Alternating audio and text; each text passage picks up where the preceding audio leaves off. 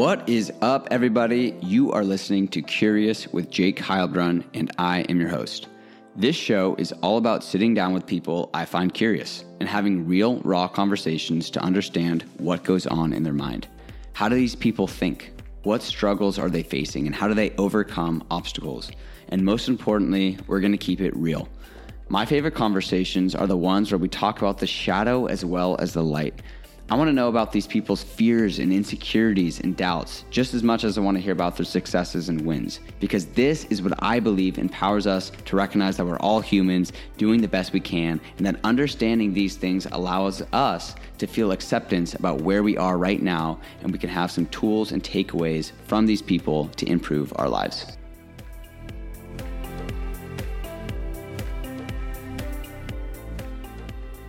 Today's guest is Xander Fryer. Xander is a best selling author, TEDx speaker, high performance coach, and founder of Shit You Don't Learn in College, a high impact coaching company that empowers entrepreneurs to build successful businesses. I first met Xander in 2017, the day after he quit his corporate job where he was making $200,000 a year as a 27 year old to pursue the unknown path of following his purpose and dream as a coach and entrepreneur. And two years later, I've watched as he's not only built a seven figure company from scratch, but more importantly, how he did it and the thousands of people he's positively influenced along the way, including myself. Xander is one of the brightest people I've ever met, and I don't say that lightly, and someone I'm lucky to call a friend and role model in my life. In this episode, we talk about purpose, how to take a leap of faith when you feel like you're not fulfilled, and doing so in a way that's realistic for where you are. So, not just quitting your job tomorrow, but actually having a plan on how to get it done. We touch on some pretty emotional topics as the conversation progresses, so make sure to stay tuned as we dive into things like death, failure, letting your family down, and how to navigate all of these things. So, without further ado, today's episode with Xander Fryer.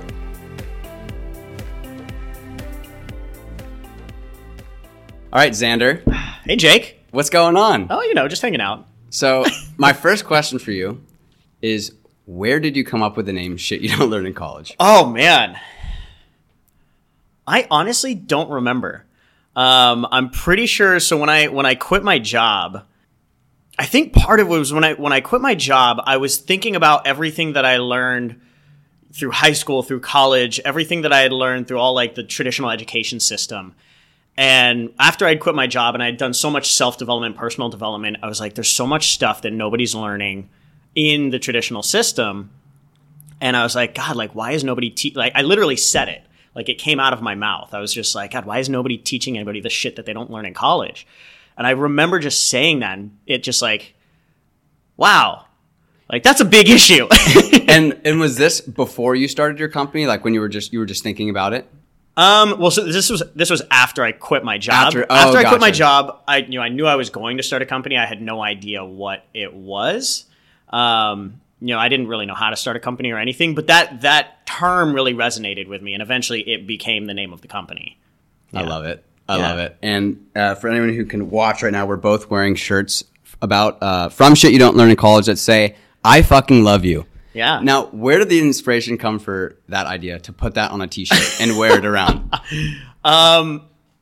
honestly i think again it was just something that like um, one of my mentors once said to me he was just like dude like i fucking love you man and it's like the the and you know, like when a guy can tell another guy i love you it's just that you know it's something that hasn't really been able to be expressed in such a long time because of our society or whatever and like one of my mentors um, you know he's a really manly dude and so for him to be able to just like that, that's part of his expression it's like i like it's more than just i love you it's like i there's deep emotion behind it. It's like I fucking love you, man. Like I don't know how else to express it. yeah, I feel it because whenever I wear this shirt, I was telling you before, Yeah. I get compliments from everyone, and it's also a feeling like when you're wearing the shirt. Yeah. like I was saying, you just feel like you're emanating love, and it's kind of this. It's a really interesting feeling, and I think it's what I love about you and your brand is it's so you. Yeah. you know what I mean. Like you wear you wear those you wear colorful pants, you wear shirts that speak to you, and did you? Are you like aware that that's what you do, or you just do it? Like even Not from really. a business and branding standpoint. yeah, not really. It's just I just kind of started to do it. Um, it was like I, I think you know once you once you kind of just allow yourself to really be you and not really worry about whatever's you know what other people are judging you for. What other, by the way, when you wear an I fucking love you shirt in public, there are people who judge you. I can imagine. I forget about that sometimes because obviously, like I live in downtown San Diego, so roaming around, it's mostly adults. You, like you mentioned, you get a lot of people that are like, "Hey, I fucking love you too, man," but then like you go like I go wear this like around my family and I totally forget that I'm wearing this shirt and there's like kids present or we're at like the market or the grocery store or something. It's like people definitely judge you a little bit. But um you know, for me it's like when you kind of get past this idea of worrying about judgment, worrying about whatever anybody else thinks about you, it's not really it's not really an effort anymore. Like my brand and what I'm doing is not really an effort for me. It just mm-hmm. it just kind of happens. I don't think about what other people are worried about. I don't think about what else is, you know, oh like, oh, would this be good for Instagram? Would this be good for Facebook? Like I got to make sure I'm keeping on brand or something like that. It's like, no, it's just this is me. Yeah. Right? And I think that's super I cool. think I think a lot of the world needs a little bit more of this is me. Totally. And you're Yeah. kind of seeing that. I mean, in at least the people that I looked up to, like, you know, like you and like the Aubrey Marcuses of the world, they're Yeah. they're wearing their heart on their sleeve and they're holding nothing back. And I Yeah. think with our generation too, like transparency, that's where it's going. Well, I think there's so like for so long there's been so much. I, I guess the, the exact opposite, like non-transparency, right? Like this facade, or you know, it's and there's been so much fakeness, right? And I think the human race as a whole is smart enough to realize that. It's taken us a little bit of time. Yeah. It's taken us a few years, a few decades to really realize it, but like just like you mentioned, like and I don't think it's just this generation, right? Like, you know, when somebody talks about like the millennial generation, the millennial generation is not a time frame. I think, you know, people say like, "Oh, it's you know like these years to these years."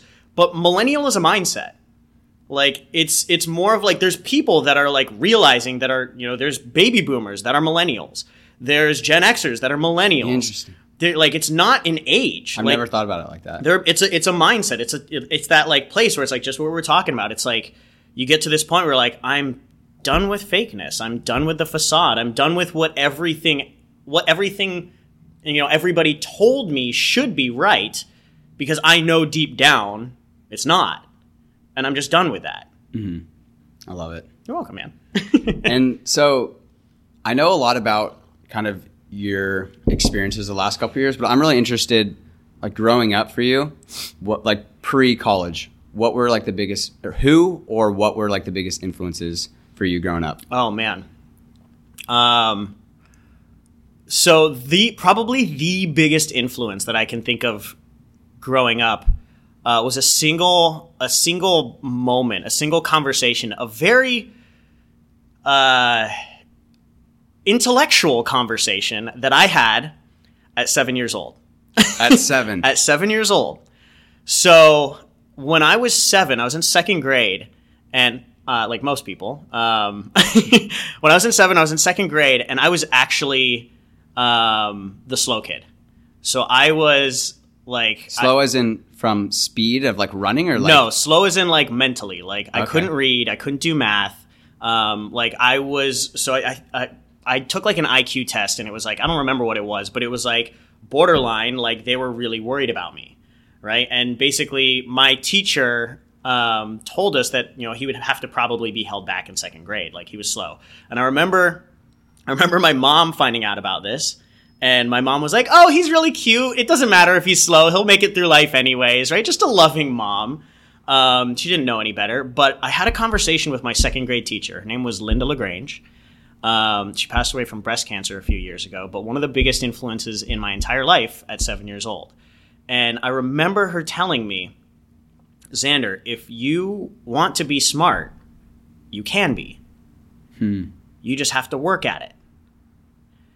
And I remember her telling me that at seven years old. And I didn't realize how that affected my life until probably the last t- couple of years while I did a lot more research into like the psychology of everything that was going on, how we learn, um, you know, why, you know, all the, all the subconscious work that I've been through. But she basically planted this idea in my mind that no matter where I was, I could always get better at anything right? And uh, it's um, you know the the Stanford psychologist Carol Dweck talks about in her book Mindsets. It's the growth mindset versus the fixed mindset, right? And most people live in this fixed mindset that you're born with some innate traits, some innate abilities, right? Like you've known me for a while now. Like, Yeah. would you call me the slow kid? No, that's why I found it so interesting. Yeah, like so, like you, like I think you once told me that like you're one of the smartest people I've ever I met. actually, it's on record uh, at a speech we gave at Kaizen Connection. I introduced you as the brightest person I've ever met. And so in second grade, I was the slow person. And so it was ve- it was a big shift for me and it wasn't until looking back more recently that I realized that she planted this idea in my mind that no matter where I was at like I could get better, right? If you wanted to be a good speaker, you could get better. If you wanted to be um, you know good at math, you can get better, right? Whatever it is that you want to get better at, you know, on a scale of 1 to 10, if you start out at a 5, yeah, sure, some people may start out at an 8 and some people might start out at a 4. But if you start out at a 4, you can build your way up. And I realized that looking back because in second grade, she said that to me. And I remember it just really sticking. And then I ended up passing second grade. I ended up passing third grade, fourth grade, fifth grade, sixth grade. By the time I got to middle school, I was taking math at the high school. And by the time I got to high school, I had to go to the university to actually finish up. And that was all, you know, over the course of a few years, that little idea had shifted me from being the slow kid to being someone who was excelling, you know, extremely in math and sciences. Right. And so that was one of the biggest, probably one of the biggest things that I had ever learned, one of the biggest influences on me growing up. And it was a single conversation that I had with my teacher. And so, like, did you just figure this out recently about how Yeah. much of an influence through like I f- how? I figured it out a couple of years ago. Um, just kind of going going back through, just introspectively going back through my life and wondering how I got to the point that I'm at. Right. Um, you know, it was it was just very interesting because like especially when I first started my business and like I met you like the third day after I quit my job and I had no you remember I was Oh, like, we're gonna like, get I don't know what. I'm doing like I have no idea what's going on over here. Um, but I had, you know, at like, you know, when we met with Jack and like all those people that were doing all this amazing stuff, um, and I'd met all these people that were like, Xander, how did you go through these? Like, how did you get to this like big life transition and doing all this stuff at such a young age? And it always made me wonder, like, how did I get to this point? Like, am I blessed? Am I am I gifted or, or something? And it's like it led me back down the path. I was like, no, I wasn't gifted. I wasn't different than anybody else. In fact, I was worse Yeah. than most people. But I had an idea planted in my mind, you know, the seed that grew over the course of 10, 15, 20 years that really made a significant difference over that time period. Yeah, I love that, and it reminds me of kind of like the Ryan Holiday Stoic mindset of, you know, what can be your biggest crutch can be your biggest opportunity, and you weren't even aware of it. Like that's what I'm so fascinated by is because there could be someone who had some experience in their childhood or something that they were told that's literally driving them, and they're not even aware of it, Oh, or yeah. has like played a huge part. And so that's why I kind of asked you again is, did, like. You were. How did you uncover that realization? Like, when did the dots connect? Were you doing like breath work or like?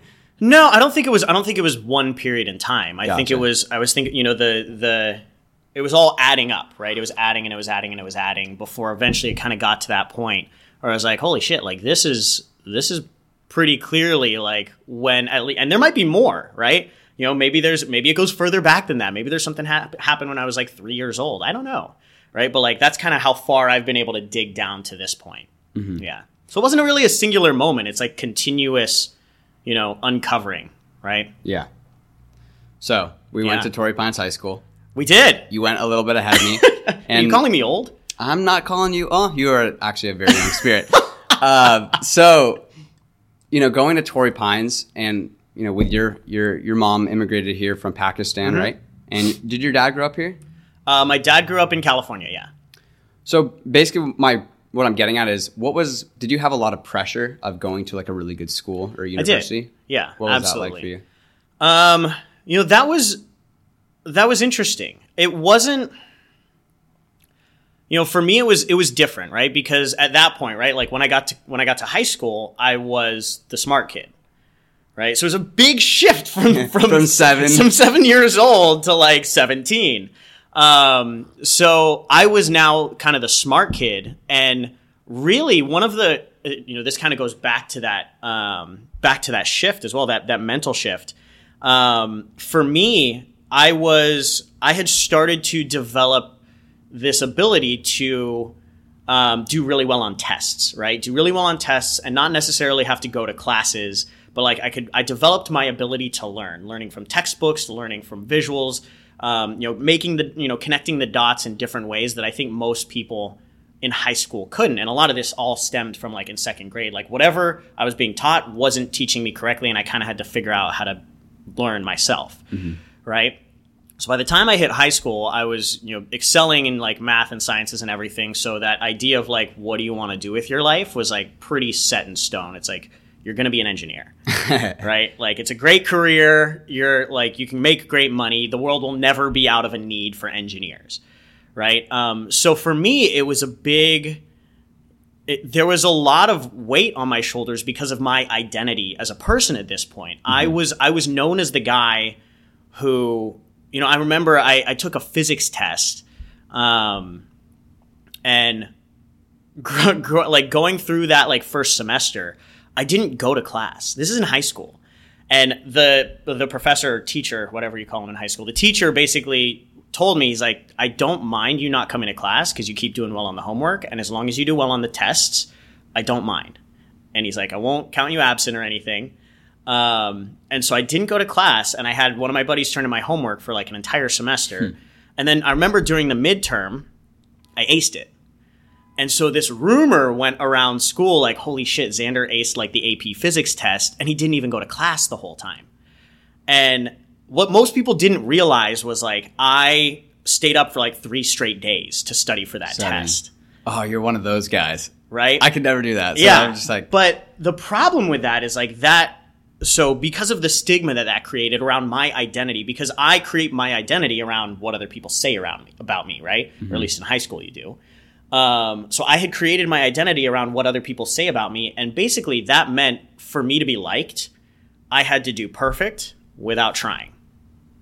interesting. Yeah, so it was really interesting for me to think about that when I thought about where I ended up going to school, um, because I so I got a, I got a couple great opportunities to go to you know I got an opportunity to go to Penn, I got an opportunity to go to Stanford.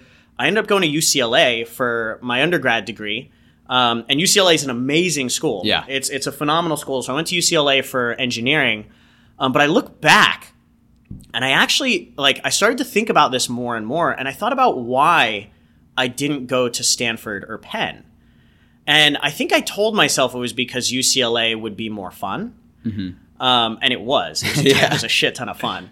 Um, Well, where you go, it's going to be fun. But yeah, anyways, but like most people would be like, "Oh my god, you got into Stanford? Why didn't you go? Yeah. Oh my god, you got into? Or Why didn't you go?" Right? Um, and I thought about it, and I was like, I had this identity that for me to be liked, I had to do perfect and not try. and so if you went to Stanford, And if I went to you would have had Stanford, to try. there was a fear of me not doing perfect and trying. That's so interesting. Yeah, so it was it was really interesting, but basically like, you know, obviously going to Torrey Pines, there was a you know, a big stigma around like you got to go to you got to go to the great school, you got that's why you do all this work, that's why you do all this stuff. I still remember like high school was one of the most stressful times of my entire life just mm-hmm. cuz I was doing so much, you know, I was going to like doing college courses to like you know, for math and stuff like that, while trying to play soccer, while trying to play baseball, like while trying to do all this stuff that's going on, um, and try and make friends in high school. Like, Yeah. good luck. and so tell me about you get to UCLA, yes. something pivotal happens in your experience at UCLA. Yeah. What are you talking about? What do you? Well, uh, I think we both know, but I guess I want to. What I'm getting at is, what, so you had this plan for yourself, right? You were at UCLA. You were Yeah. going to be in the Air Force. Yeah. Can you tell us a little bit about kind of what transpired there? Yeah, absolutely. So, you know, for me, um, you know, when I got to UCLA, um, engineer, obviously, like math, science. I love solving calculus problems all day long. Right? No, absolutely. that is that is not who I am. Um, and for me, I had to pay my own tuition. So, you know, I've had family in the military before, so it kind of made sense. Like, you know, I'll do Air Force ROTC, it'll pay my tuition. But as I was going through Air Force, uh, was really when I kind of found my first. Um, I had my first experience with like true purpose and mission. You know, I I loved being a leader. I loved mentoring other people. I loved helping other people find you know the better in them, and that was something that I really honed in and developed while I was in Air Force ROTC. I, you know, I graduated top of my class at boot camp, so I got the Top Gun award, and I was actually going to be a fighter pilot in the Air Force. So I basically had like my next ten to twenty years planned out in front of me. Um, and my senior year, um, I actually made the really dumb mistake of after it was actually here down in San Diego. Um, after a few beers with friends at the bars, catching up, I decided to drive home, and I got a DUI, and that was my senior year. Can I just ask a question real Sure. quick? What was going through your head when the cop pulled you over? Fuck, my life is ruined.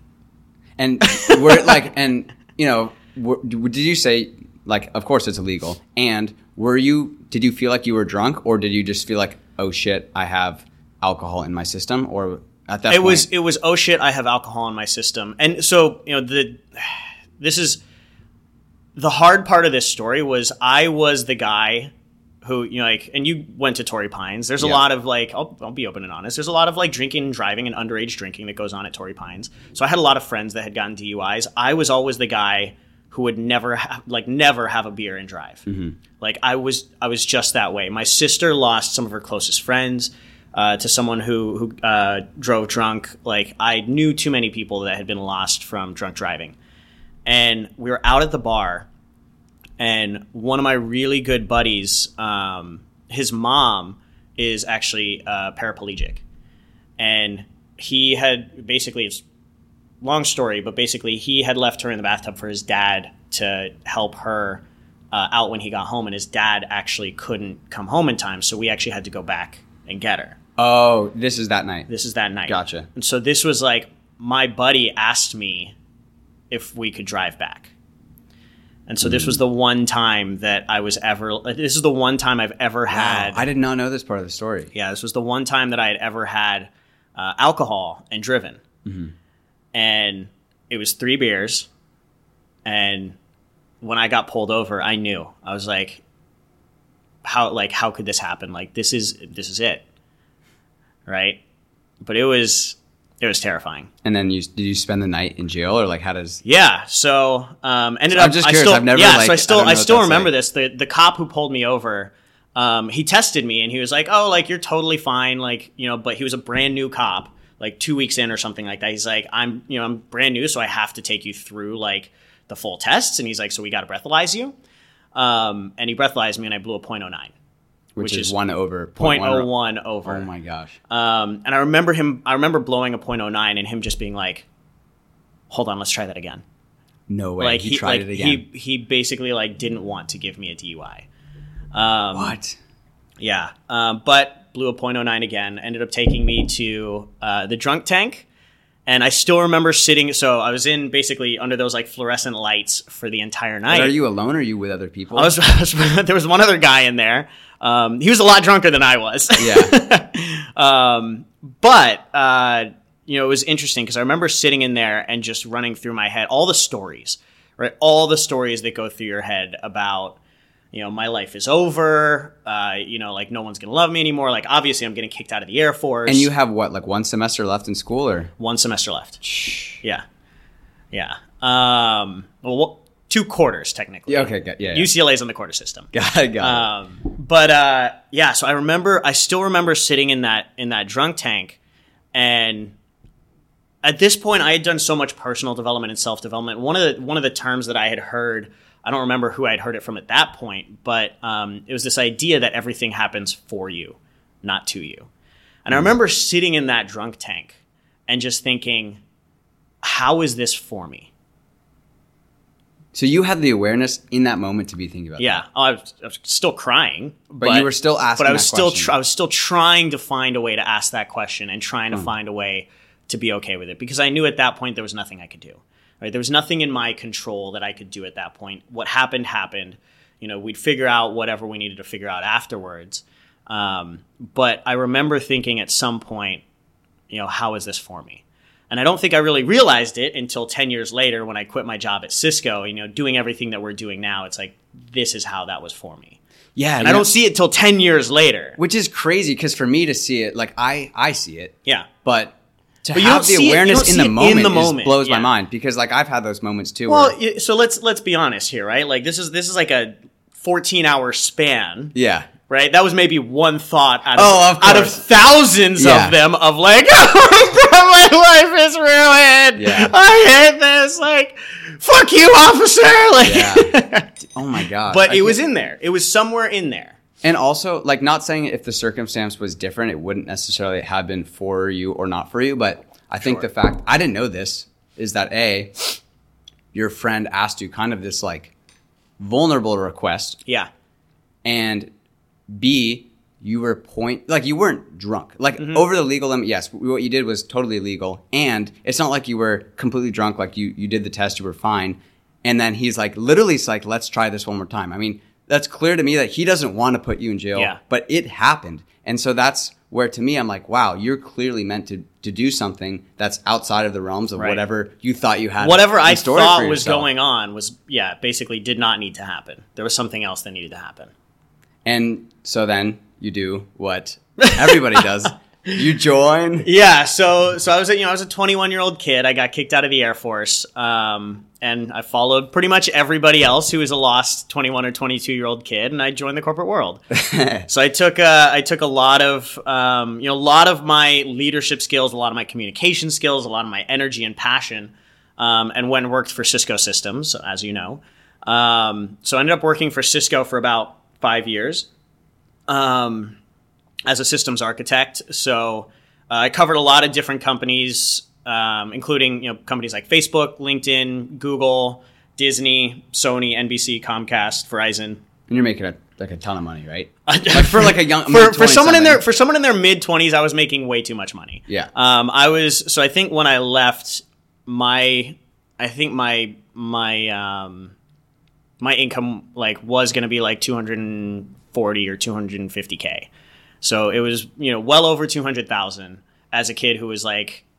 27 or 28 at the time. I had standing meetings with like the CIO of Disney. And again, were you like trying hard in your job? Not really. Kind of the same pattern as Yeah, not really. I think uh, you know, for me, um, you know, it was interesting because I, again, I had I had learned how to learn better than most people. I think, and a lot of that all it all goes back To to, like seven-year-old seven year old Xander. I had learned how to learn better, you know, better and faster than most people. Um, and so, you know, getting into that role, I learned very quickly what worked and, you know, in terms of communication, in terms of the technologies, in terms of all this stuff, how to work with people, how to work with executives, right? How to handle situations. Um, and so that kind of allowed me to excel as, you know, someone who's really uh, young, you know, quote unquote, young in their career. Mm-hmm. Yeah. And so before we get to the point of you quitting your job, Yeah.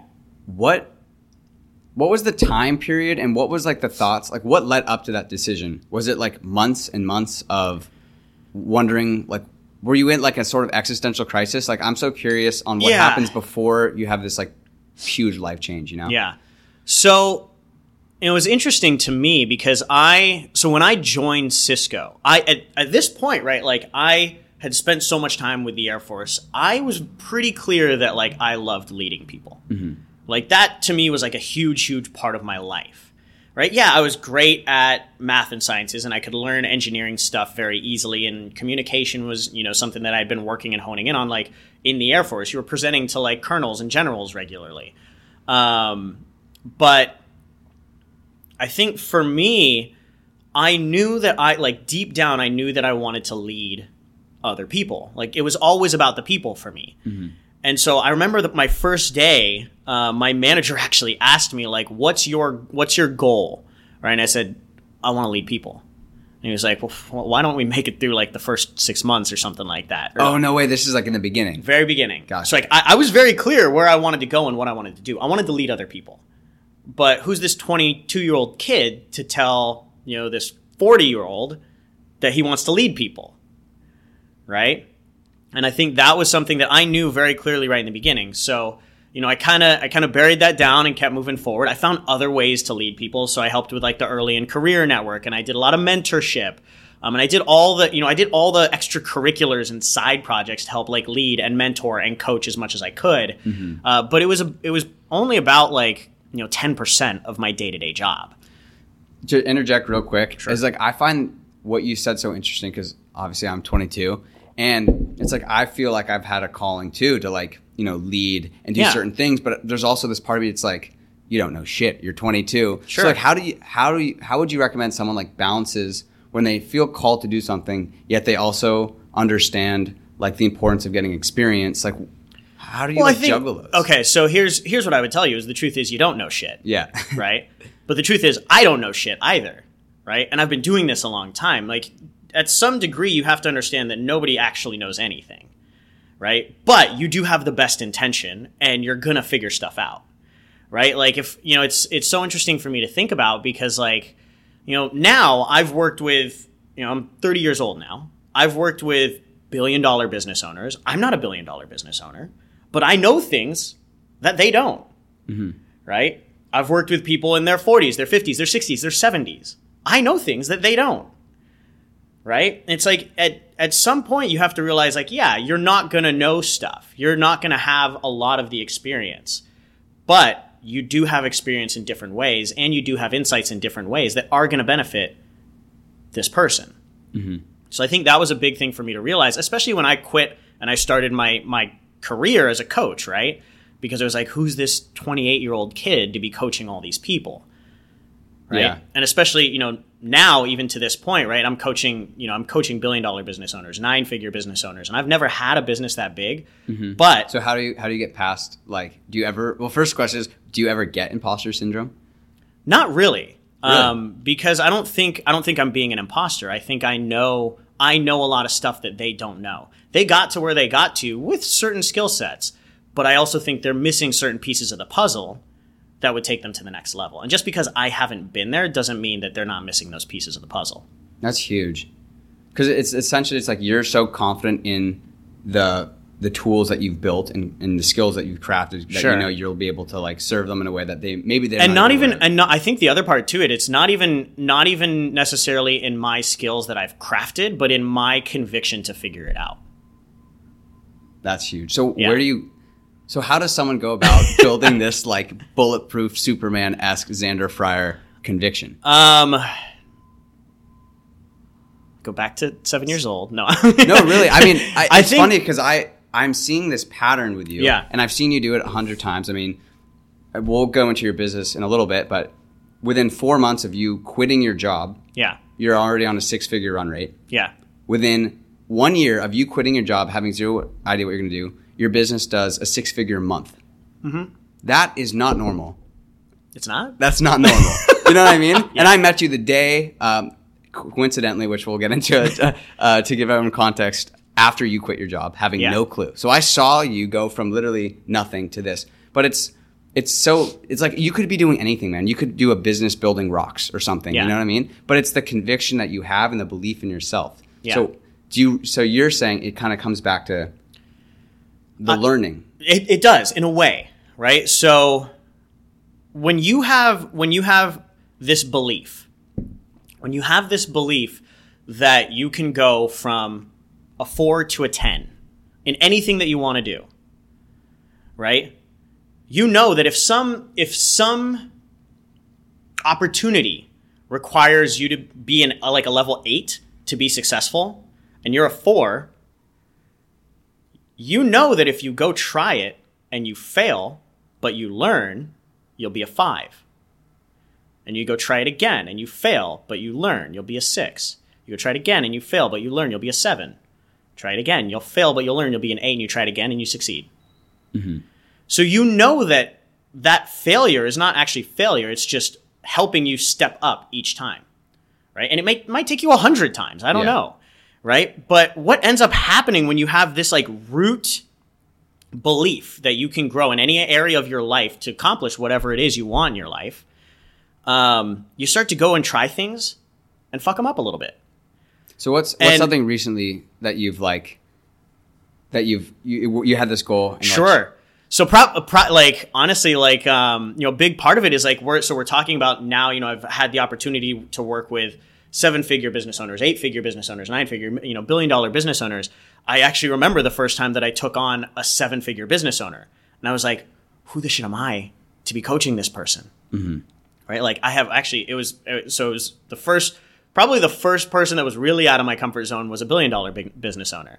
Um, it was Patty Aubrey. Yeah. So Patty Aubrey, who is the CEO and founder of, of uh, sorry, not shit you don't learn in college, it's my company of Chicken Soup for the Soul, right? And I was like, who am I to be coaching Patty Aubrey, right? She's she's a CEO or was the CEO of a billion dollar business, right? And I just knew deep down that, that like I could see it. I knew deep down there was something that she needed from me, and I also knew that if there were pieces that I didn't have, I would learn and I would grow and I would figure it out. Mm-hmm. And it was terrifying. Pieces you would figure out before you met with her, type thing, or No, no. Dur- during the process. during the process. And I think a lot of that also comes from um, you know being an engineer at Cisco, right? Cisco has such a big portfolio for anybody who's in like the tech space. Like Cisco sells everything; they know it. Like Cisco is in that space, whatever space you're thinking of. Cisco's there. They're behind the scenes, you know, puppeteering behind stuff. Um, and so, as an engineer in Cisco, there's no possible way for you to know everything. It's literally impossible. There's not enough brain space for any human in the world to know everything about all the Cisco technology. So, as an engineer, when you have to have all the answers, you actually just get comfortable with telling people, I don't know, but I'll go figure it out. Mm-hmm. I'll find the right resources. I'll find the right people to talk to. I'll, fi- I'll figure out where to figure this out to make sure that we get to the end solution that you want. Does that make sense? Yeah, no, totally. Yeah. And it's it, but it all. I mean, it, it's funny because it keeps tying back to this like belief in yourself. Sure. to figure it out, and it Yeah. reminds me of that quote in The Alchemist, where it's like when you make a decision, the universe conspires to make it happen. Sure. But what you see is so many people are so scared to to test what they don't know, To take- put to themselves take the in a step. situation. Yeah. yeah. because and i so that kind of goes back to like where that belief comes from though is like if you think of this idea of um of this idea of i can grow to like become this level each time the way that i explain it to my clients it's like each time you take a risk and you survive you build your confidence you build and the analogy i always give it's like the poker chip stack right if you've only got like five dollars worth of chips you're betting you're betting one dollar mm. one dollar chips right? So you're only betting these $1 chips because you've only got five chips. But once you make a bet, and you might lose a chip, right? So you're going to make a bet and you're going to lose it, right? But you make another bet and then you win, right? And I think like most people, most people don't realize like, you know, Vegas, like at Vegas, like the odds are against you. You're going to lose most of the time. Or if you keep playing long enough, you'll lose. What most people don't realize, just like you're talking about with the Alchemist, it's like if you play the game long enough, life is in your favor right? Like I think that's more of what um, what's the name, Paulo Coelho is talking about. It's like like you have to take risks and you will lose some, but life is actually in your favor. Life is actually conspiring to help you out. So you might lose two chips, but you'll make four. You might lose three, but you'll make ten. If you're willing to take the risk, if you're willing to bet, but if you're not willing to play the game, you stay stuck at five chips, Mm-hmm. right? But so you start off with like one dollar bets, right? You lose a few, you make a few, but now you go from five dollars to ten dollars. Now you can make two dollar bets, right? So now you start you you lose four bucks, but you make twenty. Now you can make five dollar bets, mm-hmm. right? So as you start to grow this chip stack, which you know, if you think about it, for me had happened all the way back since I was seven years old, right? Because I was constantly taking risks, trying to learn how to fix this and grow better, and you're fucking up a little bit, right? Um, you know, someone asked me the other day, they're like, Xander, how'd you learn? How'd you learn to do so much stuff at such a young age? And I said, well, I love to break shit. Yeah. it's one of the biggest things I learned for you from you. I remember was you're like fuck up fast. Yeah, fuck. Like if you want to be successful, like fuck up faster. Um, and so you know, basically, like if you think of this idea that like every time I fuck up, I grow, right? But also every time you fuck up and you grow, you get better and you build confidence. So you start to grow quicker. Mm-hmm. And that's kind of like, you know, where that confidence comes from is like playing that game continuously, continuously continuing to bet and bet and bet until you get a big, you know, big chip stack and you know the game of poker a little bit better. And then you can make some bigger bets. You can take some bigger risks. You can have a $200,000 a year job at Cisco and throw it into the blender because you've got enough chips, So tell us about right? that. Because because I'm Sure. so curious in terms because I had my own like existential crisis and my own you know leap of faith, Yeah. taking a completely different path, and you know that was like four years ago, and so I've just I'm so fascinated on what brought you to that moment. Yeah. So, so like we were talking about, I think while I was at Cisco, there was a lot of build up, right? I was there five years. I was very successful, but you know, with every with every like raise and with every promotion, uh, you know, I'd make more money and I'd get this like sharp peak of joy, right? You're like, woohoo, more money. Okay, what do I do with this? I'm going to go spend it on tequila at the bar, Yeah. or something, right? Like, um, so it was like you know these sharp peaks of joy just followed by a, just a dull hunger for more. And it was just this process for five straight years. And after five years of doing that and continuing to tell people, I want to be a leader. I want to be you were telling people the that. whole time. And you know, in the corporate world, it was something that like it, especially in Cisco, a very old school company, right? It just like you can't do that within your first five years. Um, and basically, it got to the point where like there was a lot of buildup there, and I was I was starting to like think about like you know this isn't it. Like, what am I gonna do? Like, there, I know that I'm meant for something more. I know that there's something else, and like I just can't find it right here. And there, so there was some tension for probably the last like year, year and a half uh, while I was at Cisco, and I had a conversation with one of my uh, one of my mentors, um, and this was, geez, when this was May 2016, So how long before? couple or a couple months before Okay. I quit. Okay. Um, well, we'll get to that part. so Suspension builds. Yeah. So um, I had this conversation with my mentor James, uh, James, and he was a speaker in the health and wellness space, traveled the world, making seven figures, and we were out at the bar, a little tequila. Tequila is like the lubricant for my life. Apparently. It's like it's like let's Um, let shit fly. Right yeah, now. and he he asked me, he's like Xander, like you could do anything. Like what like what what are your plans? Like what do you want to do with your life? He's like, what would you do if you couldn't fail? And I was like, oh man, that's a great question. So I told him, I was like, honestly, like I mentor and coach people full time. Like I don't know how to do that. I don't even don't even know what that means, but like I've been trying to do that in like different parts of Cisco. It's only about 10% of my job right now. Um, but I love leading and mentoring people. And he goes, So why aren't you doing that? And I go, Well, I've got this great career that's, you know, paying me, you know, a ton of money. I've got this ton of momentum. Um, you know, that week I actually found out that they had like a three year plan for me to become a manager and then a senior manager and then a director. Um, so they had the plan for me to become a Your leader. road was paved. Yeah. yeah, my road was paved. It wasn't like it was, you know, it wasn't like I was in a dead end job. Um, but you know, so I was like, yeah, I've got all this momentum. I'm being paid great, you know, all this stuff. And he goes, just because there's a path laid out in front of you, does that mean you should walk it? And just because you're good at something, does that mean you should do it? And that really kind of like made me think for a second. He goes, Xander, you know the difference between you and me? And he was making seven figures at this point. so I go, uh, you make a shit ton more money than I do, a hole. Like, um, and he goes, the difference between you and me is I'm living my dream. And ever since you got kicked out of the Air Force, you've just been dreaming yours. And this was a kid, you know, I was a kid. I was 27 years old at the time. And I had a lot of confidence and a lot of cockiness about my success. You know, this like outward success that everybody saw I had. All my friends, my family, all were like, "Oh, Xander's so successful at Cisco." Like I had a lot this facade mm-hmm. of success, and he saw right through it. And he was basically just like, "Dude, you're a scared child." and I remember him telling me that, and I remember him being like, "You know, at some point when you become truly financially free, you'll realize that the one resource you can never get back is your time." Hmm. And I remember having that conversation with him. and That was on a Saturday. I couldn't stop thinking about it all Sunday.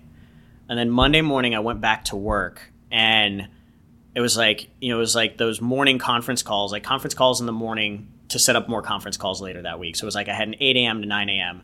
And I, all I could think about was like, I'm never getting that hour back. And then the 9 a.m. to 10 a.m., I'm never getting that hour back. The 10 a.m. to 11 a.m., I'm never getting that hour back. You know, 11 to 12. And by lunch, I basically, um, I just picked up my phone and I called my manager and I was like, Frank, I'm done. And he was just like, what? Like no con, no, No like con- previous no like, leading con- up. Like Frank, like you know, I'm feeling no just context. boom, and he just goes, he goes, I don't understand. What do you mean? I was like, Frank, I have to quit. And he goes, Did you like find another job? Like, what's going on? Like, why didn't you tell me something? And I go, Honestly, I didn't find anything. He's like, I don't get it. What do you mean you're done? I was like, I don't know what I'm doing, but this isn't it. wow. And he's like, hold on, hold on, like, like we'll talk. Let's talk later this week. Like, go take a breath. You know, like, you, like you're getting emotional. I was like, no, like I've never been clearer in my entire life. And so we kind of we put it on hold for a week, and I went back to him a week. You know, at the end of the week, I was like, "No, I'm still done." And you know, it was super interesting because I made that decision. You know, a lot of people would call it emotional, but really, it was a decision made void of fear. Mm. Right? Like I had I had let all of my like I you know, I pushed all my fear aside because James had basically pointed out like the only reason I was there was because I was afraid. I was afraid of risk. I was afraid of the unknown. I was afraid of people judging me for quitting my job and like being like, "Oh, he's that crazy guy that you know just quit his job and he's going to go do something weird. You know, he's going to go on a sabbatical and then he'll come right back in a year or something like that, right?" Um, but I made that decision completely void of any fear. It was just a strictly purpose based decision. And how did you? Because I know how close you are with your family. Yeah. And I think a lot of people like this is literally the number one thing that holds them back from ever doing something is they're Yeah. so scared of not necessarily what society thinks of them, although that can play. the a people that love them. But it's like the people in their inner circle. And I know for you, like what was what was that Yeah. like? Um, it was interesting. So it was it was hard. Um, I still remember I had a lot of support from um, you know a lot of my family. Um, the hard one for me was actually my mom because my mom was the most important person in my life. No, like always has been. Like when I got my DUI, she was the one that like called me up to be like, "Are you okay?" Mm-hmm. Right? Like she like she was the one that took care of me right? She's always supported me in everything that I've been through. And when I told my mom, you know, I expected her to be like, "Oh my god, that's amazing," right? And her first response was actually, "I don't think you should do that." And I, I couldn't figure out why. I was like, "Why?" Like the like the woman that I love the most in my life is telling me not to do this, but I know that I need to do this, and I don't understand why. Um, and so I sat on that for a couple of days, and I realized that you know my mom you know immigrated from Pakistan, right? So she came to the U.S. to build a stable and you know this like secure life for her family, away from everything that she had experienced growing up. And I had it, and I was throwing it away In her eyes. in her eyes. Mm-hmm. Right. And so actually, I remember a couple days later having to have a conversation with my mom and just being like, look, I want you to, I, I get it. I understand you think I'm throwing my life away. But I want you to realize that you did such a good job raising me that I can see even further than you can. Wow. And you need to trust that I'm doing the right thing. And she was like, okay.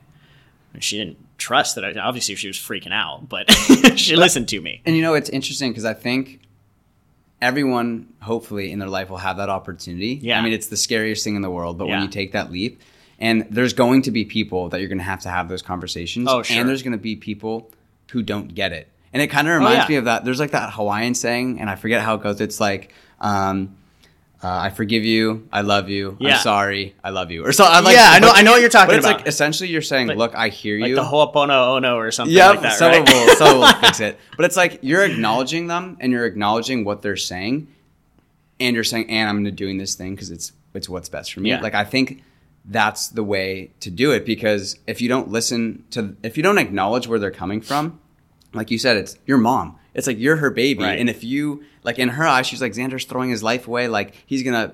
Her up mind's probably think you're gonna be on like on a street corner, like Yep. eating out of the trash can because you know what I mean. And I think it's just like it takes a lot of self awareness to understand where she's coming from. Sure. And then not letting her fear project onto you. That's because because, especially because this is your parent, right? This Yeah. is like she's seen me since I was like, you know, pooping in the grass or something like that, right? Like, Mm-hmm. So she's been there to support me through all of my life. But yeah, it's a very difficult conversation to have, and pretty much like you mentioned, anybody who wants to do anything will have to have those conversations at some point. Mm-hmm. Yeah, So you do it. so I do it. and your next step is calling up the office. Of, oh yeah. Um, so oh, yeah. So you'll I'll let you. guys yeah, ab- abso- quick. absolutely. So so basically, um, yeah. So I end up I end up putting in a two months notice because I didn't want to leave my team high and dry. So I basically worked out the rest of the uh, the fiscal year to make sure that we did really well. Um, and then I ended up quitting. You know, I think it was like August first, two thousand sixteen. I took a couple days off to really like marinate in my own confusion. Yeah. Um, and then two days later, I remember basically the first thing that I did. Uh, I turn on my phone. I had turned off my phone for two days. I turn on my phone, uh, and I just Google uh, Jack Canfield, uh, Jack Canfield phone number.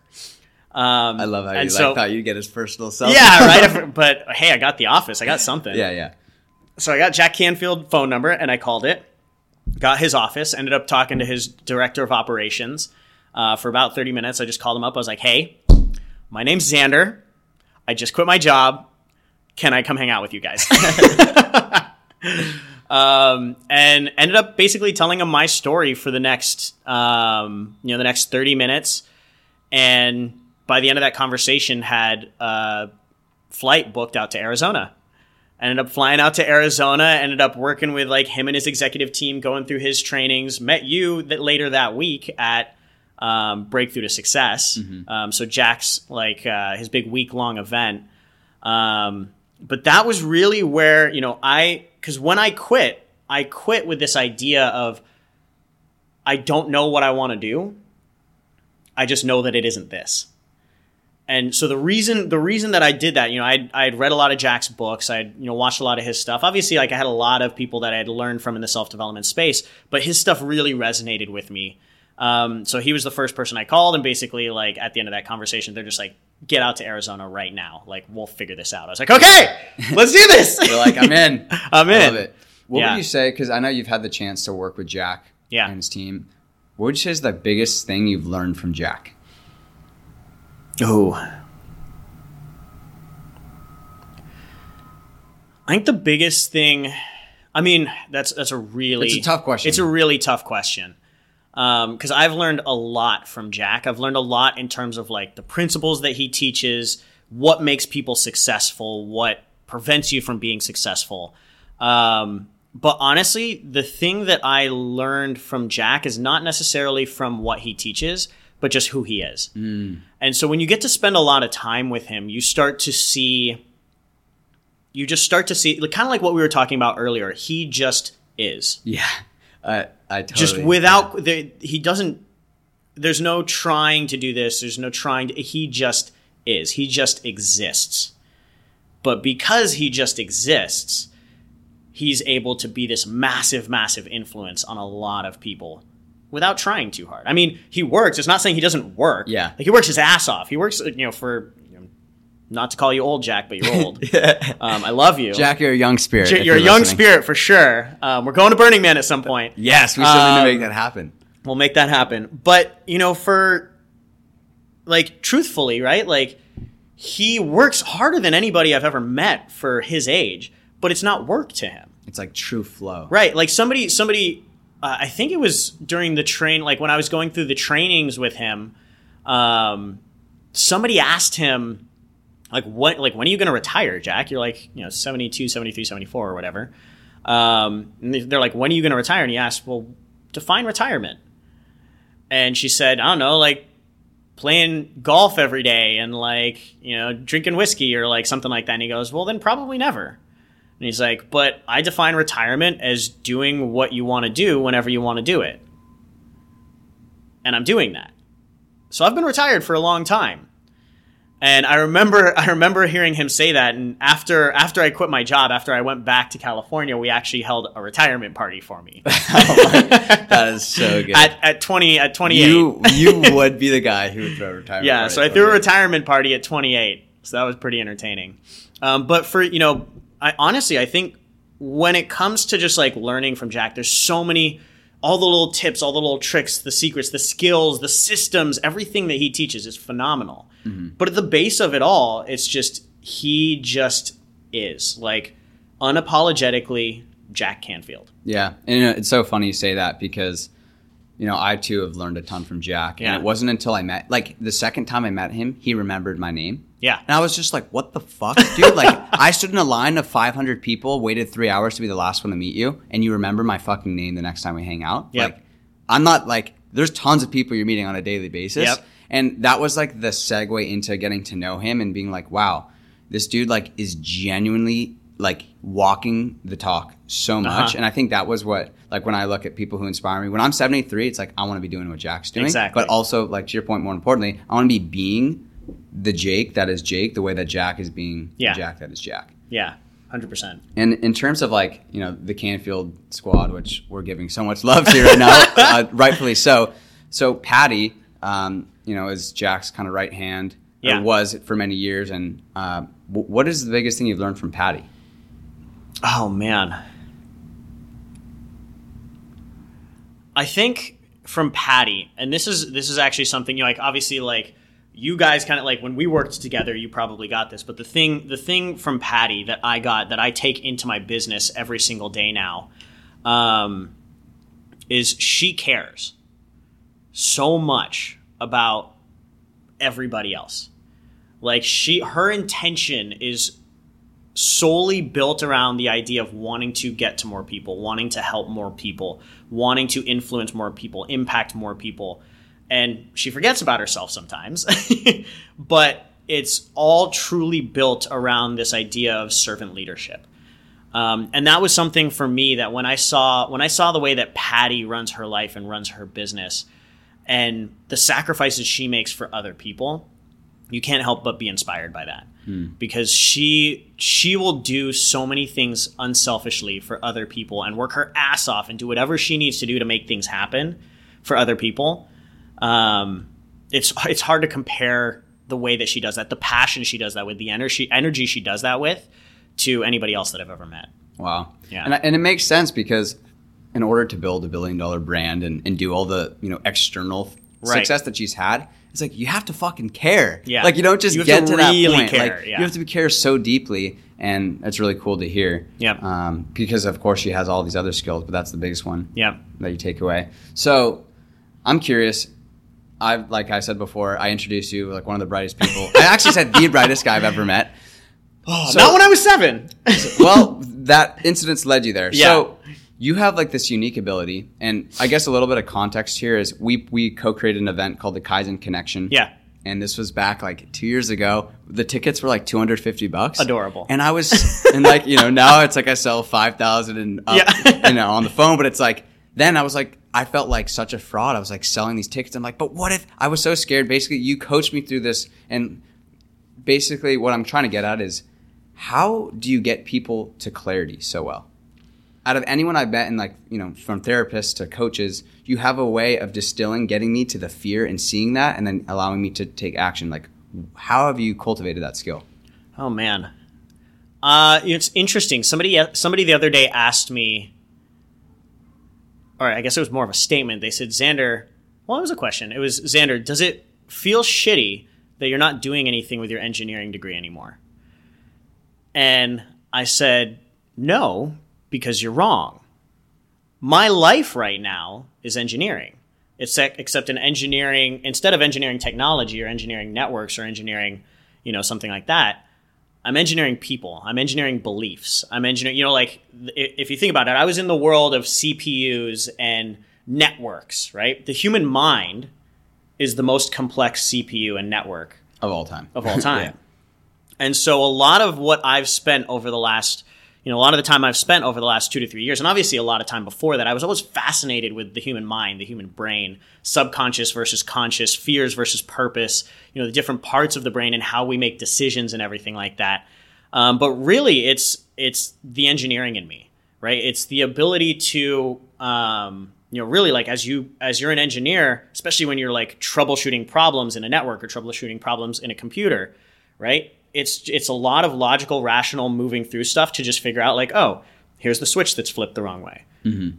right? So for me, it's if you think about it, I've been doing this while I haven't been in the coaching space for you know more than two years. Well, if you go back to like Air Force ROTC, that was mm-hmm. four you know Like four the years quote of unquote. yeah the real coaching space. I've actually been developing this skill set of problem solving with technology for the better part of you know a decade and a half. Mm-hmm. So it's been a lot of experience. yeah, and I think you know that's important because like someone could just look at you and be like, "You quit your job, and then within four months you're on a six-figure run rate and doing all this stuff." It's Yeah. like, look at all the work you've been doing, and I think it's so easy to miss that. And other people too, like when they switch careers, they're like, "Well, how is this going to serve me?" It's like all of your unique, the things that you've learned are going to serve you in Oh, yeah. your unique way. Yeah. and so it's like. It's like I, I love the way you answer that question. Oh, When I, I still use it. yeah, you I, know? s- I still use engineering. Like even like when we first met, right? I still remember when I like I had just quit my job. I just turned 28 like a day before I met you, I think. Um, and I was looking at this 19 year old kid who has already gone started going down this path, and I was like, what the fuck, man? I was like, that's not fair. Like. I, I think I got like a little bit jealous. I was like, he gets to do this at 19. I had to wait till 28. Like, but then I remember, I think it was actually probably a conversation we had um, because like I had a decade worth of experiences that had really a lot, like that all served me in different ways to get me to where I was at at that point. And obviously, you know, it was a big part of my ability towards taking, you know, where I was at and launching it forward in a very short amount of time. Mm-hmm. And so I think remembering that for, you know, a lot of people when they feel like, you know, it was time wasted, you know, maybe they're 40 or 50 or something, it was time like one of one of my favorite stories is like Jack didn't become a bestseller until he was 55, That is so funny. right? Like Jack I Jack as like a that. famous person I mean, he sold what? He's on his way to a billion. books he's sold. like second to God. Yeah, he has. books. Yeah, he has like sold more books than anybody, and he didn't become a bestseller until fifty five. Right. Hmm. So there's a there's a whole half a century there that could be considered quote unquote wasted, and now this is one of the most influential men in history.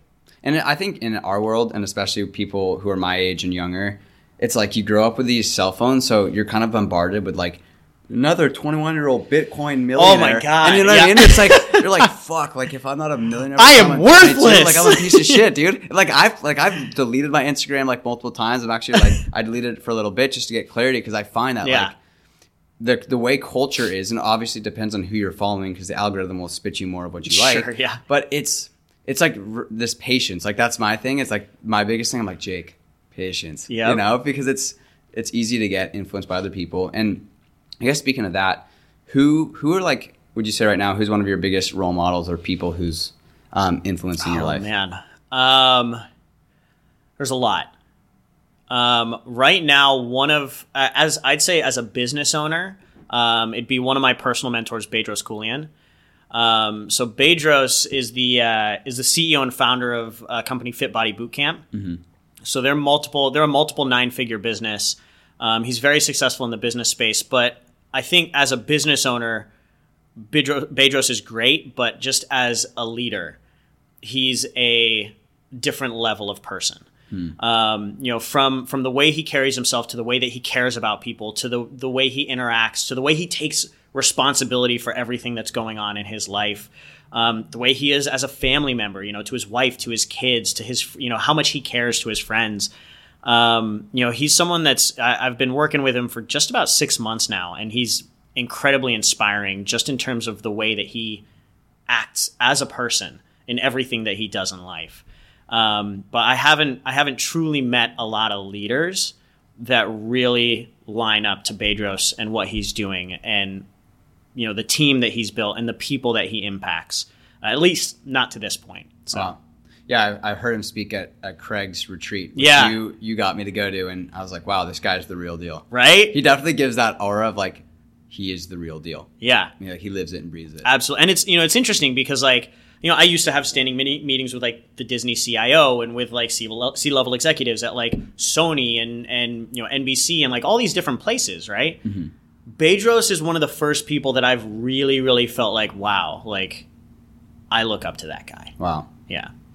That's interesting. Yeah. So, what are you scared of? Oh man, I'm scared of spiders. Really? Yeah, like legitimately, you're scared of They spiders, scare, the sh- scare the shit out of me. Sharks. sharks. Um, I think it's it's interesting because I'm scared of a lot of stuff. I think people think that like they see me do all this weird shit. They see me do all these things, and they think like, oh, Zander has no fear. It's like, no, I have. I'm scared of heights. Heights. Really? Like, signi- and I was going to be a pilot in the Air Force. Think about that really? one. Have you been Have you been skydiving? no. Um, I will go skydiving. So here's the thing though, is like I have I have all these fears. I have just as much fear as everybody else does. Um, I just don't dictate my life based on fears. You know, and I think we've talked about this, but like every decision that we make, every single decision that we make comes from either fear or purpose, right? And it means every moment you actually have both opportunities, right? Doesn't matter how big the moment or how small the moment. I think a lot of people get this idea that like purpose is this some end destination that you have to build towards. like find it under a rock. yeah, like oh my god, yeah. I found my purpose, right? No, purpose is actually a decision. Purpose is a decision that's made in, made in every moment of every single day, right? And every day you have moments where you can make decisions from fear or from purpose, right? And I think just like everybody else, I have all those feel, fears. I just don't let those fears dictate my decisions. So I still make my decisions courageously in the face of fear toward purpose.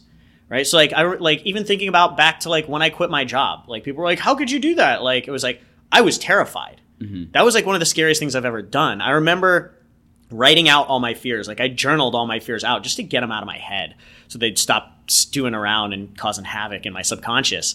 But basically, it was like I had fears of like, you know, I'm going to quit my job and I'm never going to figure out how to make money. And if I can't make money, then I'm going to forego my lease and then I'm going to get kicked out, kicked out of my apartment. Once I get kicked out of my apartment because I'm failing, like nobody's going to love me. I'm not going to be able to go stay on anyone's couch. So I'm going to be a homeless Venice mm-hmm. guy. And then I've never been homeless before, so I'm not going to be able to figure that out. So eventually I'm going to die right? Like that's the those are the yeah. stories we take ourselves but, down. But you actually followed the trail. oh yeah, I follow it all the way to the end, which is helpful because if you don't stop at the end, then you're like you don't. What's what else is there? It is right? Like worse than it's you know. yeah. You know, it's this. It, you know, like it'll go all the way down to like you know, like I'll be a homeless person on Venice Beach, and then there'll be a tsunami, and it'll consume me. yeah, I don't know, right? But like, uh, we all have these fears, right? And so most people, most people are just too scared to even think the fear right? Because why? They don't want to be that person that's afraid, right? Well, as long as you don't let that fear dictate your decisions, it's okay to be afraid. And I think that was something that I realized it's like I'm scared of a lot of stuff. I just don't let those fears actually dictate my actions. I don't let them dictate my direction anymore. Mm-hmm. Mm. Yeah. So I really wanted to ask you this before, but I was waiting for the interview. Can you tell us briefly? By the way, for everybody that's listening out in podcast land, there was like a 30 minute time frame when we were getting set up. and Jake and I, Jake basically told me, So you're not allowed to talk to me for the next 30 minutes because I have to wait to ask these questions. I was like, We're going to super surface level. How was your tea? Yeah. Um, so, can you tell us about finding your girlfriend? Because I love this story and I, will actually like want to hear a little bit more about oh, it. It's obviously man. like it is like pretty awesome how it transpired. Yeah. So she tells the story better. The wonderful Maddie. The Maddie. Um, so she tells the story better because, well, as the story goes, her version is the true version. Mine is my version. Mm-hmm. Um, but basically, so this was November of 2017, November and, of last and year. quick interjection: Why I wanted to bring this up is because I think there's a lot of people, especially entrepreneurs. Yeah. You're trying to find a girlfriend, Jake? Is that why? I'm not not trying to find right. a girlfriend. So um, let's turn the tables here. I'm going to start asking you the questions. Jake. Let's do it. Let's no, do it. Um, but like you know, in this, it's I feel like there's a lot of entrepreneurs or people. It's how do you have both? How yeah. do you have you're building a business which is taking all your time, and then you have love in your life and you're healthy, and you know you have all these things, but I just wanted to put that into context for why. I'm, yeah, I think is really no. I think I think that's really important because especially like as I was starting my business, it was uh, like you quit your job and you go for this big dream and this big purpose, right? And it can become very easy just to forget about everything else, right? Because there uh, obviously there's this fear of it all being taken away from you, mm-hmm. right? Um, and another one of my mentors, Craig Ballantyne, good friend, great mentor, another amazing person, another person who inspires me. Um, Craig, uh, I did a workshop with him in early 2017, and we set some 2017 goals, some of them business related, some of them personal related.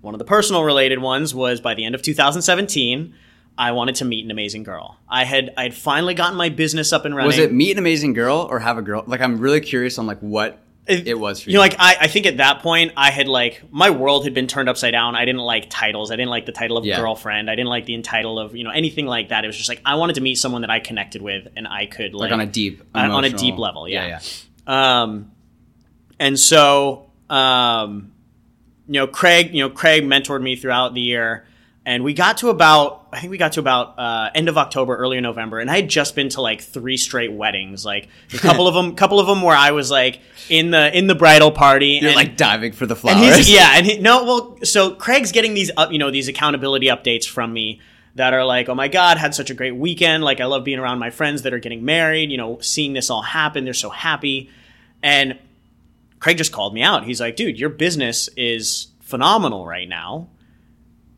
what are you doing about this goal around meeting amazing girl?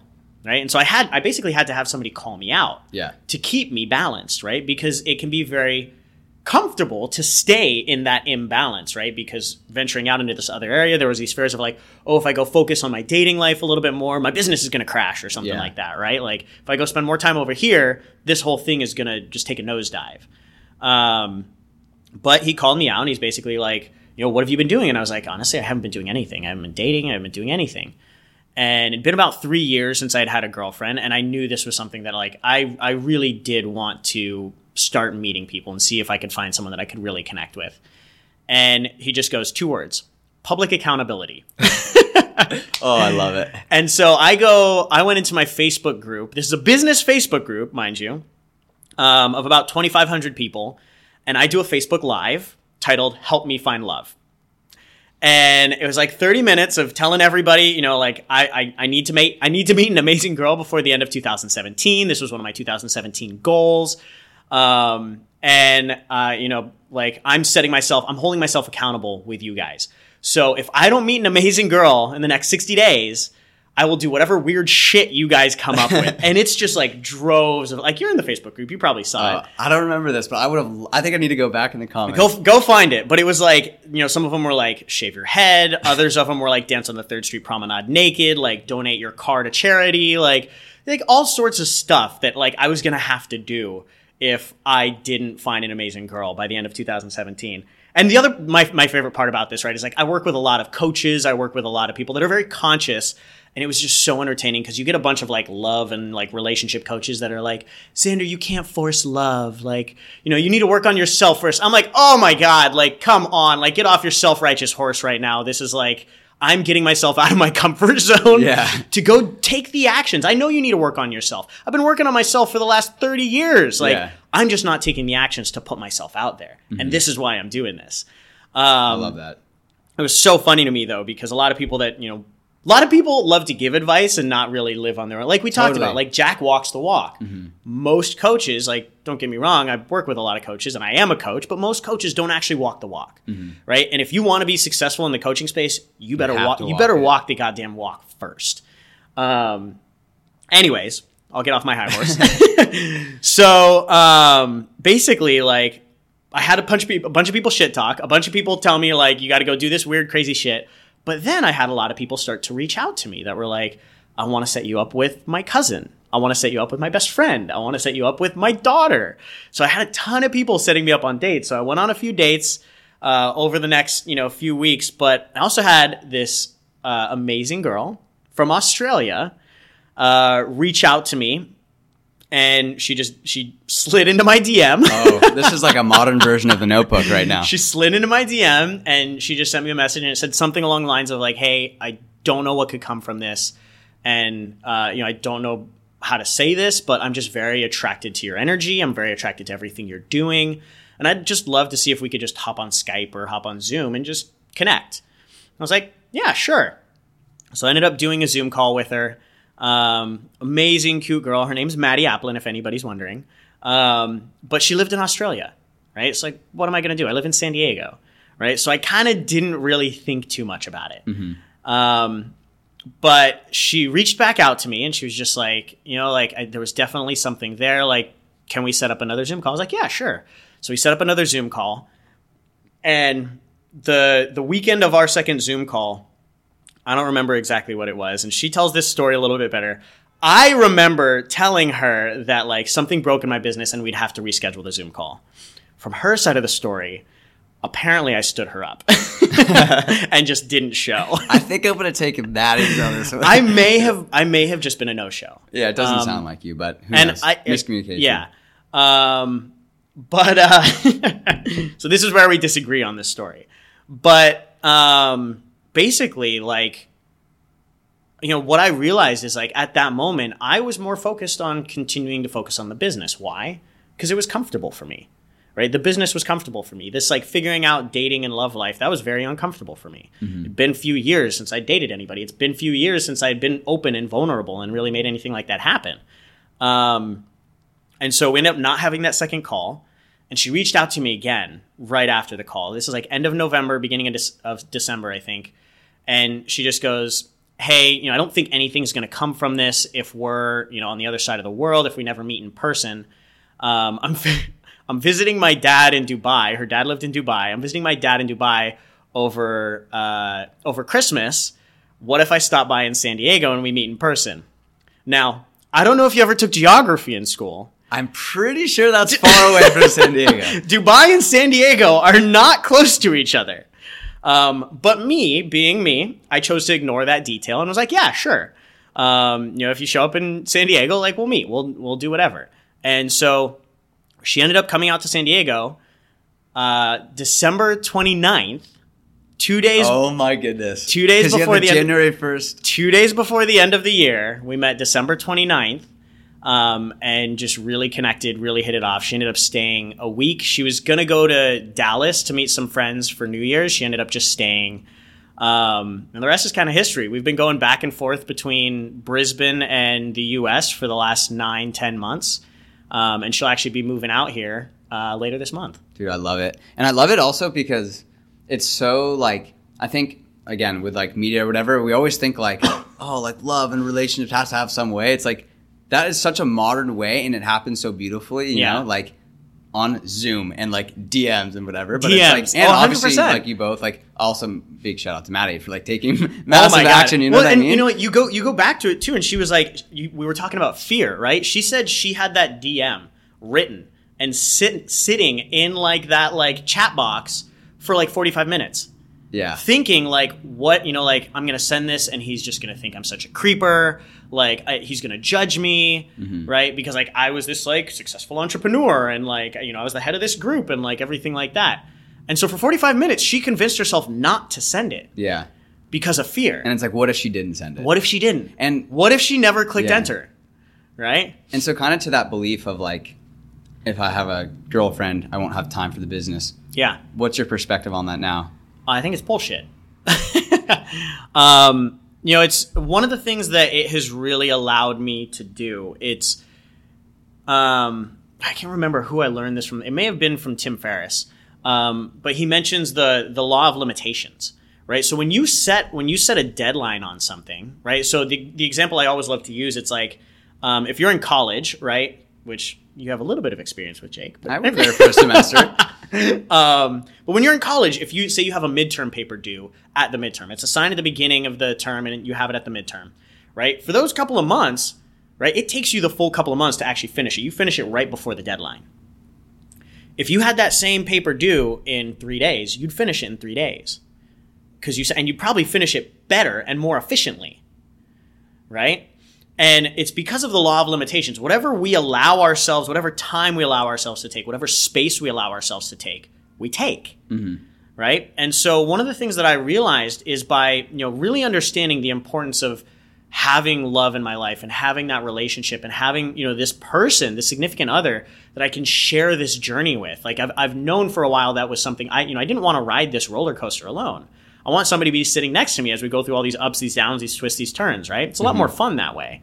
Um, and I knew that. But, you know, one of the things that like people don't tell you is like in like as an entrepreneur, when you're in a significant relationship, it just forces you to become a better entrepreneur. Right? It mm. forces you to grow as a person. It forces you to become better because you become more efficient with the time you have. You mm. become a better leader. And to be honest, when you have someone there to share this journey with, you're a lot happier the whole time. Like you're actually enjoying the process. You appreciate the process. You're grateful for all the ups and all the downs. Right? So, you know, for me it's like it was it was scary at first to really like take my time away from my baby. But then when you realize that like the roller coaster's not going to break, right? But I do want to ride it with somebody else. Everything else just gets exponentially better. Mm-hmm. And I think to, to your point too, it's like you could totally be this successful dude alone. Sure. You know, like I think that's obvious and for a lot of people, but it's also kind of like facing the fear of what's underneath that. Because Yeah. yes, like of course it'd be amazing together, but it's like what are you scared of in order to get to that Yeah. part of like put whether it's putting yourself out out there like the worthiness conversation, you know what I mean? To have both or to allow yourself to have both.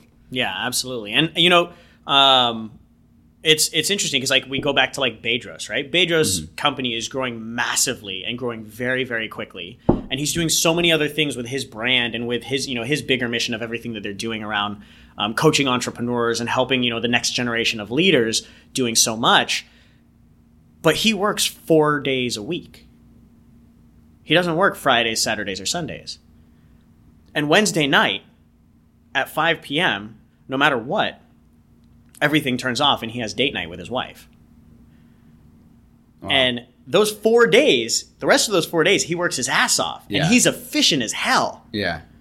But he makes time for his kids and time for his family and time to travel. Because Yeah. those are the things that really resonate with him. And because he takes that time, those four days, he accomplishes more in those four days Than most people do. than like most people month. do in a month. Yeah. It really just it's just such a strong reminder of like Yeah. you're gonna spend your time. So if you create the limitation, you're gonna spend it with like the energy that you're Exactly. putting the attention towards. Exactly. So like when you have like a limited time that's like really time on, you spend it really on. And then you take your time off really off. Yeah. So a little over a year and a half ago, um, this is kind of a, little bit more personal, but um, I know you lost like a really close friend. Yeah. and I read your tribute actually this morning again. I remember when you wrote it, and it's it's beautiful, man. And basically, what I'm wondering is what what how has your out like your perspective and your outlook on life changed um, since since AJ passed? Yeah. Um, you know, we go back to we we go back to that you know moment when I got my DUI, and I thought, you know, how is this for me? Right. Um, so a year and a half ago, I was about six months into my business. It was growing rapidly. We're at multiple six figures, and I remember I was actually down here in San Diego for a mastermind. I, I remember AJ's dad calling me, and I knew before I answered the phone. I literally I looked at the phone and I started to cry. I didn't even answer it yet. And I picked it up and I remember Tony telling me he was crying too and he just goes, AJ's gone. And I remember that moment, same thing. I remember thinking, how is this possibly for me? And I remember I like the rest of that day is a haze. I, I like I have no idea what I did. I have no idea where I was, because I was just so emotionally torn, so emotionally gone. This is you know AJ. I've known AJ since I was like nine years old. We grew up playing baseball, playing soccer together. We you know he introduced me to my first girlfriend. Um, he he joined uh, the Marines. I joined the Air Force, and he suffered from depression and and um, you know trauma related anxiety and was you know kind of in that state for about 10 years and struggling with it for about 10 years and you know when you're a coach and you've worked with people with PTSD and you've worked with people with depression and who have had suicidal tendencies and your best friend takes his own life you can't help but think I'm a fraud right if I couldn't help AJ how could I help them how could I help anybody? And that was one of the hardest, if not the hardest moments of my entire life after that period of, you know, there was a lot of guilt, there was a lot of resentment, a lot of anger towards him. How could he do this to me? Um, I was very depressed. And I think, you know, for me, I kept going back to how is this for me? How could this possibly be for me? And it took me a while to find it. But when I found it, there's never been anything more inspiring in my entire life. And so we're actually sitting here right now. I don't know if you can see this, Jake. Um, but there's, uh, for everybody out there in podcast land, there's a, a painting or a, a sketch that sits right over my one of the desks in my office. And uh, it was a sketch that AJ made a couple of weeks before he took his own life. Oh, I just read it. I got chills. Yeah, and uh, I found it. I was I, I was hanging out with his mom and his stepdad for his what would have been his thirtieth birthday, and we found this when we were going through some of his old stuff, and it says, "Someone give me a hand." It's just a black sketch, and scraped into it says, "Someone give me a hand." And this sits over my desk because every day that I wake up, that I don't feel like doing what I do, that I don't feel like getting out of my comfort zone, that I don't feel like doing something that scares me, I have to remember that it's not about me. That it's not about me. It never was and it never will be. And the more that I focus on me, the more that I focus on my discomfort, the more that I focus on, you know, someone judging me, or the more that I focus on my fears or whatever it is that I'm afraid of doing, there's an AJ out there that doesn't have the courage to ask for help, but is deep down asking someone to give him a hand. And I won't let another AJ down. So, you know, I look back at the couple of months after AJ took his life and how hard it was for me and how hard it still is for me. It's only been a year and a half. You know, earlier this week I woke up bawling my eyes out. Uh-huh. Those wounds don't heal very fast. But, like I mentioned, when you really focus on others, all the fears that come up, they're minuscule compared to the purpose that you have to live. And when I remember that there's another AJ out there that's waiting for me to get to them, that's waiting for me to help them, I'm not going to let them down. Oh, that's beautiful, bro. Thank you, man. Wow, it's funny. I had no idea. Like, I, I actually like I saw. It, I was like, I wonder what that is. Like, I, I couldn't like read it. You know what I mean? Yeah. But wow, dude, I literally got I literally got chills on my body when I actually read Yeah. what it says.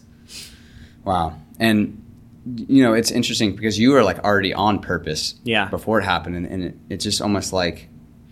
It, you know, and I've always been fascinated too, and I find death is, or just the idea of mortality, and is like there's no greater Yeah. force or essence that will show you what matters. And you know, I'm you know fortunate I haven't lost someone very close to me, but it's just this idea that you know our time is limited, our friends Yeah. and family's time is limited, and it's just like like Well, you- a lot of this is bullshit, and this is what exactly. Matters. and you you know you kind of asked me right? You asked me zander how can you have so much confidence and certainty working with all these people? How can you not feel like a, a fraud to them? It's like well because i've actually already made the biggest failure.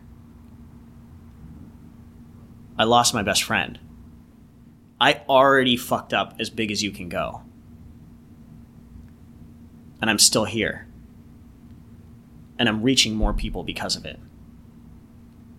and I'm helping more people because of it. And it's that level of just conviction. Now, as you move forward, if you if you don't make your decisions from fear, if you make those decisions from a place of purpose and love and growth and intention, sometimes it doesn't seem like it's the right thing when you lose your best friend or when something goes wrong but I guarantee that as you keep moving forward, you'll see why it had to happen that way. And so, you know, it's a level it's a level of faith, it's a level of belief, a level of trust. Like I've already fucked up as big as you can go. Mm-hmm. Can't fuck this up any further, Yeah, right?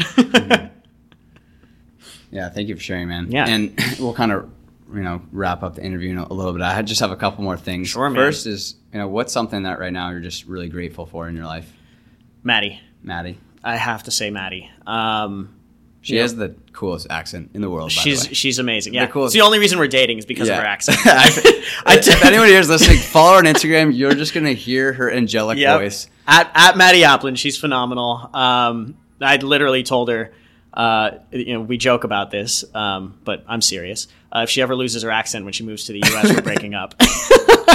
You're like, you have to like get a pot of Australians to hang out like twice a week, just like, yeah, just, to make sure she keep preserves just the to accent. keep the accent around. Um, yeah, no, she's phenomenal. She she truly does. You know, she inspires me more and more every single day to see the stuff that she's doing. Um, and honestly, just the the love and the gratitude and the appreciation and growth that she's brought in, into my life. Right? Obviously, you've kind of gotten this as we've gone through this talk, but for me, growth is like if you were to give me a theme to my life, it'd be growth right? And I think she, over these last, you know, 10 months, has been by far the biggest growing factor in my, you know, the significant contribution wow. to growth in my life. Um, and you know, so I have to say Maddie and everything that she is for me right now. So, mm-hmm. and look, it all came from you putting yourself out there in yeah. a comfortable way. Just go know? do a Facebook Live, Maybe ask everybody to help do. you find love. It'll work it, out, dude. man. And before I ask the last question, sure. Um, where can everybody find you online?